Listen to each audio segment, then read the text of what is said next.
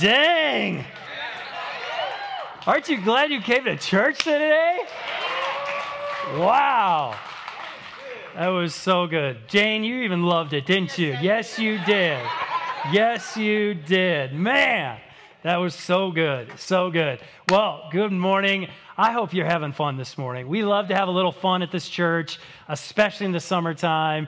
And uh, I was so excited to hear the band play that song, and they nailed it. Yeah. Nailed it.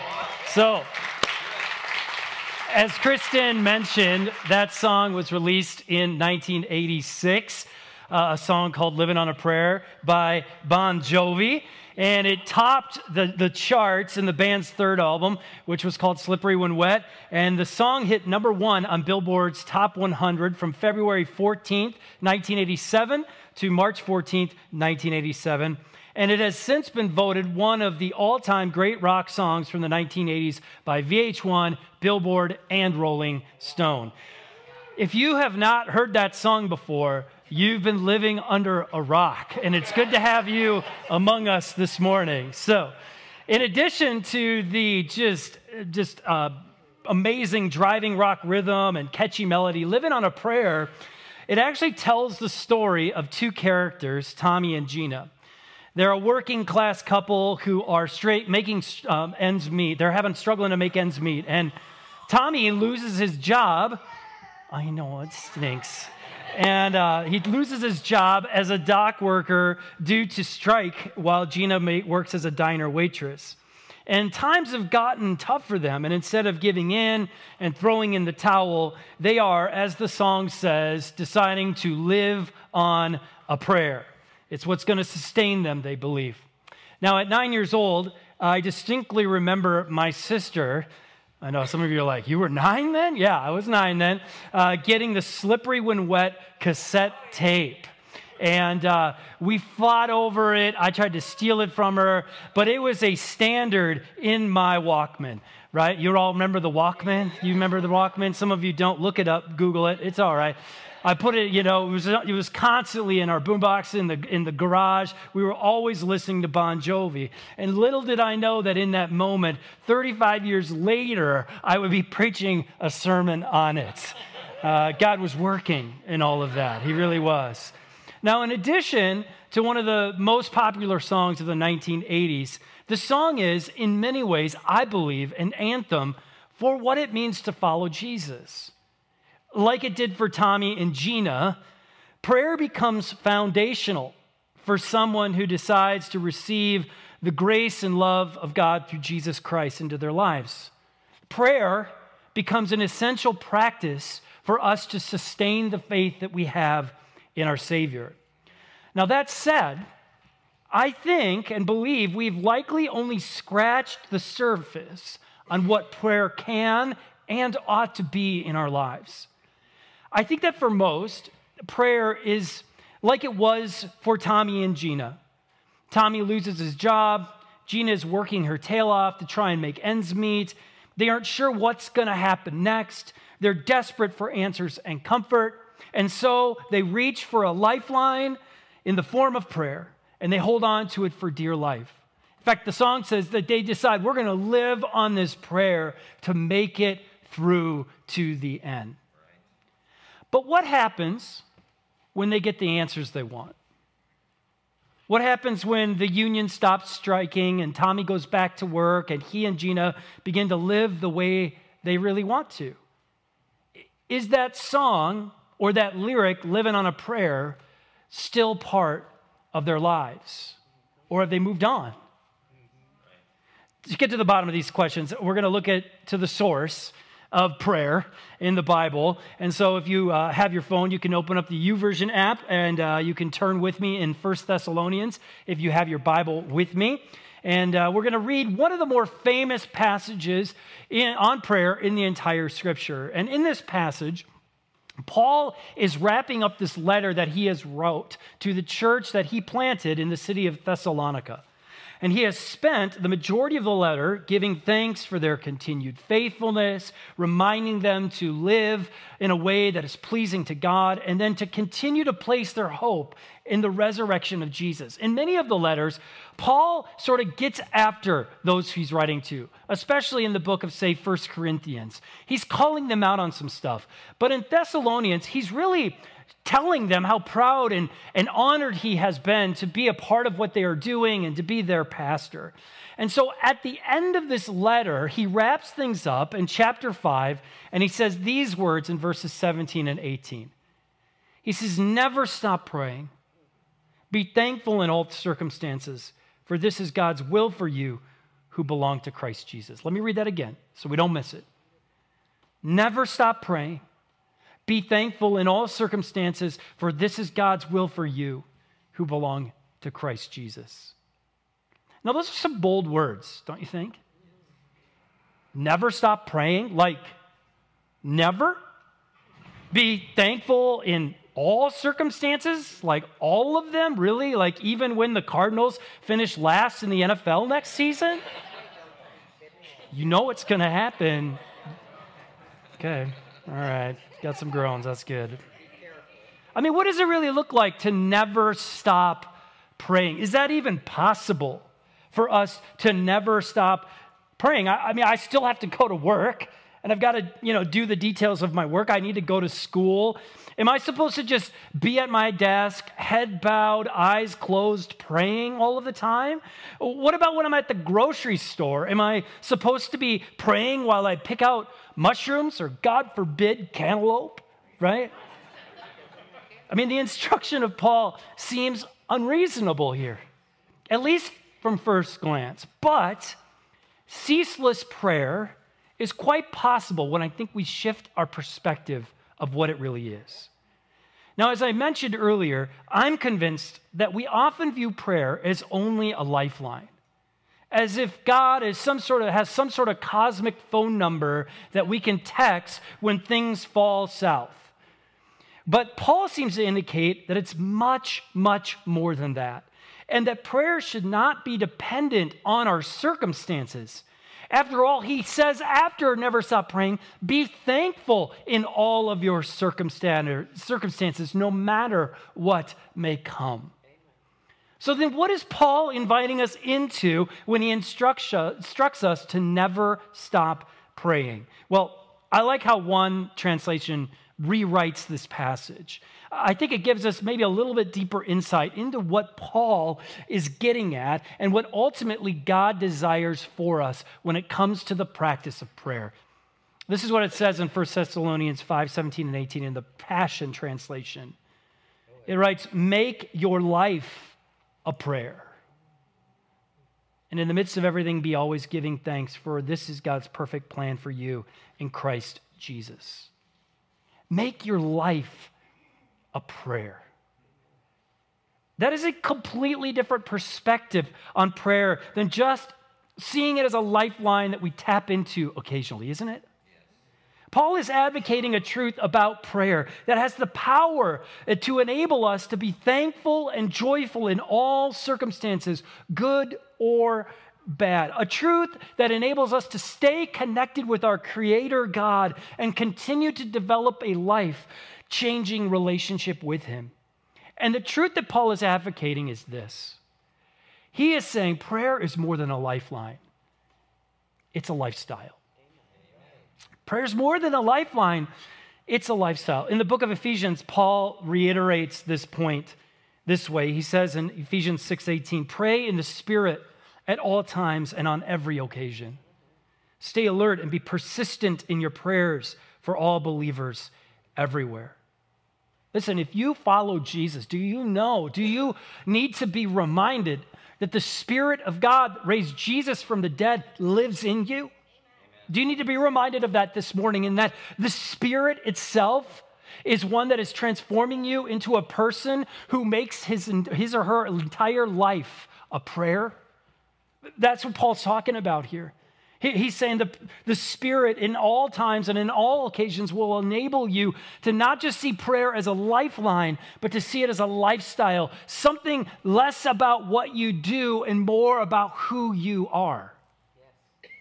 Now, listen, while the song Living on a Prayer, I think is actually a great starting point for how we can rely on God in our circumstances. God's prayer isn't that we would live on a prayer, but that we would live a lifestyle of prayer. Now, I know when I say that, there's a lot of questions like, that sounds great, that's really, you know, insightful, but what in the world does that actually mean?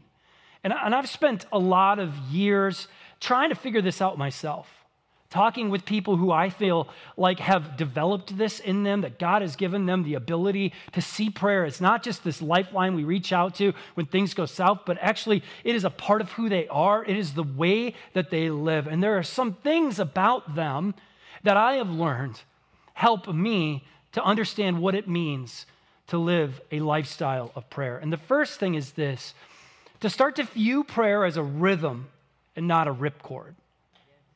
I was thinking about ripcords, you know, like ripcords on a parachute. Uh, you know, ripcords are formed, the parachute's put together, and then it's stashed away in a plane for hopefully years, right? Nobody ever touches it. It just sits there. It's ready to be used when there's a dire emergency. And then when you put it on and you're falling breakneck, at breakneck speed towards the ground, the ripcord is there for you to pull and uh, let the, the parachute out and help you land safely to the ground. But ultimately, that ripcord just sits there for years, decades maybe, just waiting for an emergency to happen. And when it happens, then it's there. But, but I often think that that's how we view prayer. Like, it's over here, it's stashed away, and I'll get to it when something happens, but really I don't need it until something goes south. Right? And we, we start to view prayer as this, this ripcord that, man, I'm going to put that parachute on. I'm falling breakneck speed in life. I need to pull that ripcord now. And I want you to encourage you to see prayer as more than just a ripcord, but a rhythm that you establish in your life. Now, look, there is certainly a place for reaching for prayer when life starts to unravel. It's one of the great promises of God that He's there when things go south. The Bible invites us, though, to see it as more as a regular rhythm to life than a ripcord we reach for when life becomes unmanageable. And the reason for this is that we need a constant, close connection with God if we want to experience the change that He can bring through the Spirit and enable us to participate in changing the lives of others in our world. We need that intimate, constant connection with God. And so, if we only reach for prayer when we're desperate, when there's an emergency, we miss the purpose of prayer in the first place. You know, prayer is really the pathway to moving from knowing about God to really knowing God. If you really want to know the heart of God, prayer is your pathway towards it. When we begin to incorporate a rhythm of prayer in our lives, one that is constant, one is that is inconsistent, that is consistent, we develop this relationship with God we couldn't otherwise have. And so this rhythm ought to include intentional times of prayer times that you set aside to say, I'm going to spend time carved out of my schedule to connect with my Creator through Jesus Christ so that I might know Him, that His Spirit might continue to change my life. And Jesus exampled this for us, right? Jesus never told us to do anything or asked us to do anything he didn't do himself. In Luke 5 16, it says, But Jesus often withdrew to the wilderness for prayer. He often did it. It was a constant, consistent rhythm in Jesus' life. What's really amazing is if you read the gospel stories, Jesus is a busy guy, right? One of the excuses for not creating a rhythm of prayer is like, I just don't have time. If nobody had time, it was Jesus, okay? He was a busy guy. Everybody was demanding his attention. They were demanding his healing. They were demanding his teaching. And even in the moments where there are thousands and thousands of people gathered there demanding so much of Jesus, the Gospels say the weirdest thing. It doesn't say, and then Jesus stood up and he took all the praise and everybody loved him and everybody was healed. It says he slipped away into the wilderness to pray. That is not a great marketing strategy, by the way. But Jesus understood that intimate connection with God was essential for him to be able to accomplish what he was set on earth to do. And he also knew my people, my followers, the children of God, they need to know how to do this. Because, you know, when life gets busy and stress compounds and everything seems like it's just overwhelming, take it from Jesus, that is the perfect time to slip away in prayer. And so, establishing a rhythm of prayer is doing this often, consistent, constantly, finding time to be able to pray each day where you say, This, I'm going to devote time to this. Morning, an evening, maybe midday, I don't know. There's no, you know, there's no like recipe for it, but finding that space where you say, this is a rhythm for me to come together with God and to develop a lifestyle of prayer. View prayer as a rhythm less than a ripcord. Secondly, to develop this lifestyle of prayer, something I've learned is that we need to reimagine what prayer can be. When I was young, we had this picture in our home that embedded, I think, in my brain what I believed prayer should look like. And here was the picture. It's an image called Grace. Maybe you've seen this before. It was created by a Minnesotan uh, painter, which is why I believe it was in my house, because I lived in Minnesota, and my parents probably heard about it. And while I think it was a really good reminder of prayer, I also think it maybe had stunted my view and understanding of what prayer really was. I'm sure God never imagined the only time we would communicate with Him is when we had time to get down on our knees in a place of quiet and solitude. That can't possibly be. I mean, it's a good thing to do, don't get me wrong, right? Carving out that time. But if that's all we do, then we're missing out the invitation that Paul extends to us to live out a lifestyle of prayer. Instead, prayer can be an active part of your life no matter what you are doing, no matter what you're doing. When you walk the dog, when you, you can talk to God, when you're me, you know, walking through the grocery store or Costco for the fourth time that week, you can talk to God, right? When you're in, in a meeting at work, you can talk to God. When you're sitting in traffic, really, really talk to God in those moments. Amen. We just found out who the terrible drivers are. But even more than that, when, when you go for a walk, say at night or in the morning, and you spend some time listening to a podcast or a sermon or worship music, do you realize that you're actively participating in a lifestyle of prayer in that moment? Amen. When you take time to listen to someone else's story or struggle, you're actively participating in a lifestyle of prayer when you respond to the Spirit's movement to show compassion to somebody, you're actively participating in a lifestyle of prayer. When you respond to the instructions of the Bible and begin to apply them in your life, you're actively participating in a lifestyle of prayer. This is what I mean by reimagining what prayer actually is and can be. Yes, there is a place to get on your knees and in desperation meet with God intentionally through a rhythm of prayer, but that is not the only place it can or should happen. Through your walking, through your driving, through your conversations, through your work, through your family life, making food, eating dinner, going to bed. These are all moments to actively participate in a lifestyle of prayer. You know, um, I'm guilty of seeming like I think sometimes talking to myself, uh, and sometimes I do, which is, I don't know, I should probably be in therapy or something, but that's beside the point. But oftentimes I'm not necessarily talking to myself, I'm just talking to God, right? Like, Like, God, what, you, what is it that you want from me right now? Like, oh, or, or there's things coming up. I'm nervous about it. What should I be thinking about? What could calm my anxiety? Whatever it might be. There are constant opportunities for you to be in conversation with God. The promise of the scriptures is that through Jesus Christ, he came and died and rose again. And because of that, the veil between you and him has been torn. And that you now, like Hebrews says, can come boldly before the throne of God Bring your requests, bring your questions, bring your conversations to God. He is there. He is there, and His Spirit is there to develop a lifestyle of prayer with you. Lastly, so important, listen up, okay? Listen, listen, listen. If you want to develop a lifestyle of prayer, do not leave your Bible behind. Can I tell you how many times? I couldn't tell you how many times. Somebody has said to me, You know, I was praying yesterday and God said this to me. And I was like, There's no way God said that to you. Because in his scriptures, he never says that, or he says the exact opposite. So let's be careful, right?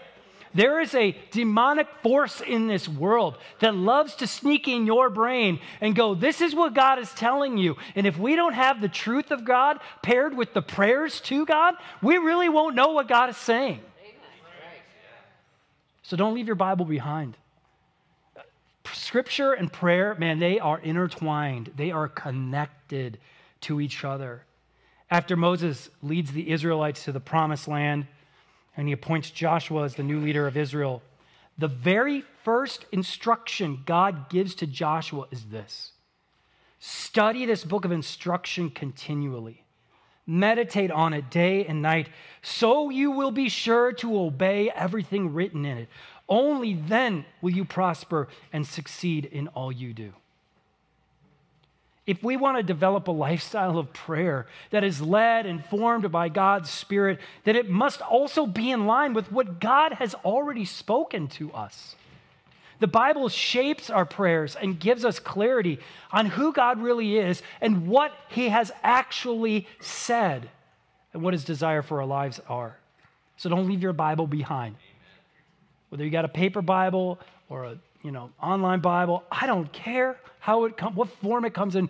It needs to be part of this rhythm that you establish. Prayer and scriptures work together in developing this lifestyle of prayer. You know, I think Bon Jovi was actually onto something when he wrote the song Living on a Prayer. I mean, after all, because of God's grace through Jesus, we are able to pray to Him through Jesus Christ as often as possible. The invitation, though, is that prayer wouldn't just be that lifeline we reach for when things go south or we fall on hard times, but a lifestyle that encompasses every nook and cranny of our lives. And I want you to hear this. I want you to hear this so much because it does not matter who you are or what you've done. God is inviting you into a lifestyle of prayer with Him. He is inviting every person that walks the face of this earth into an ongoing communication relationship with Him through Jesus Christ.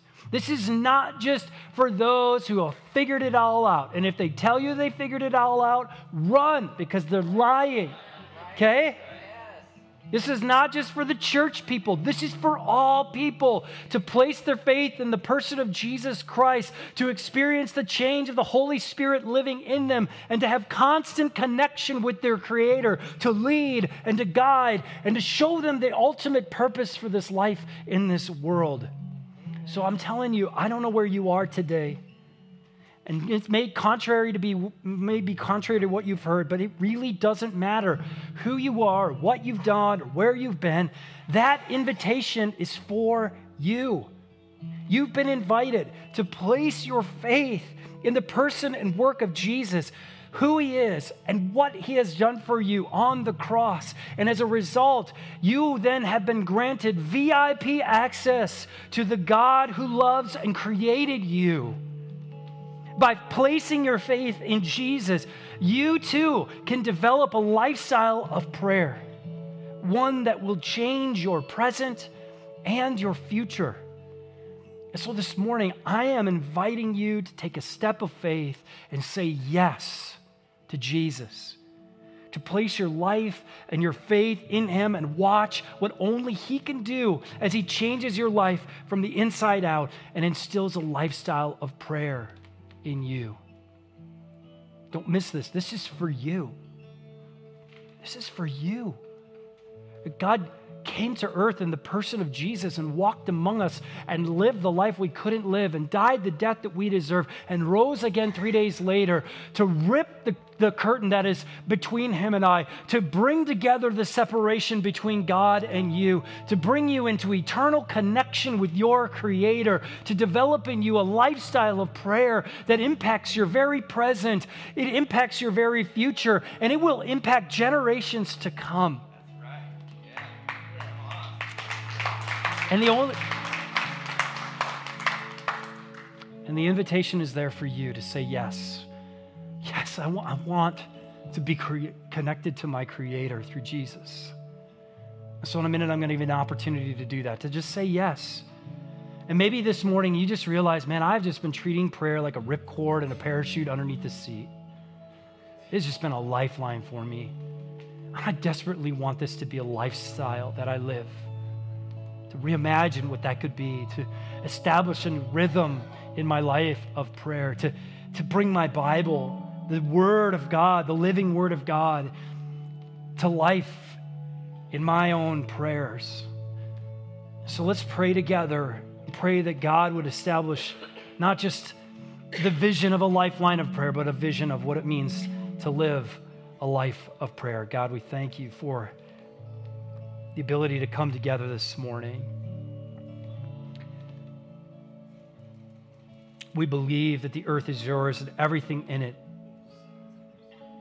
including the poets and the songwriters, generations past, even those who would never claim you as their own, God. You have worked through so many for thousands of years. It's amazing that even in a song like Living on a Prayer, we can hear you. We, we can hear your words speaking to us. And so this morning, God, I invite your spirit to come and to reign among us, to live among us, to stir in our hearts a desire to want to establish a lifestyle of prayer, to set up new rhythms of prayer, to get away with you, to imagine what it might be like to walk through our daily lives in constant connection with you, to bring the Bible front and center to our lives that it might speak truth into who we are, what we do, and how we pray. Lord, I know that you are stirring the hearts of people in this room this morning, and they are desperate to know you. And if that is you, I invite you to take a step of faith this morning and say yes to Jesus. The Bible says that when we confess with our mouths and believe in our hearts that He is who He says He is, that He is the Messiah, the Savior, the King of Kings, that we are saved, that we are brought into a new relationship with Him. We have full access to the Creator of this world. And if that's you this morning, will you just say yes to the invitation? And for all of us, God, I pray that you would bring us into a deeper understanding of what prayer is and can be in our lives. Thank you for Jesus, the one who makes it all possible. I cannot imagine a life without Jesus. Without him coming to this earth, we would be hopeless.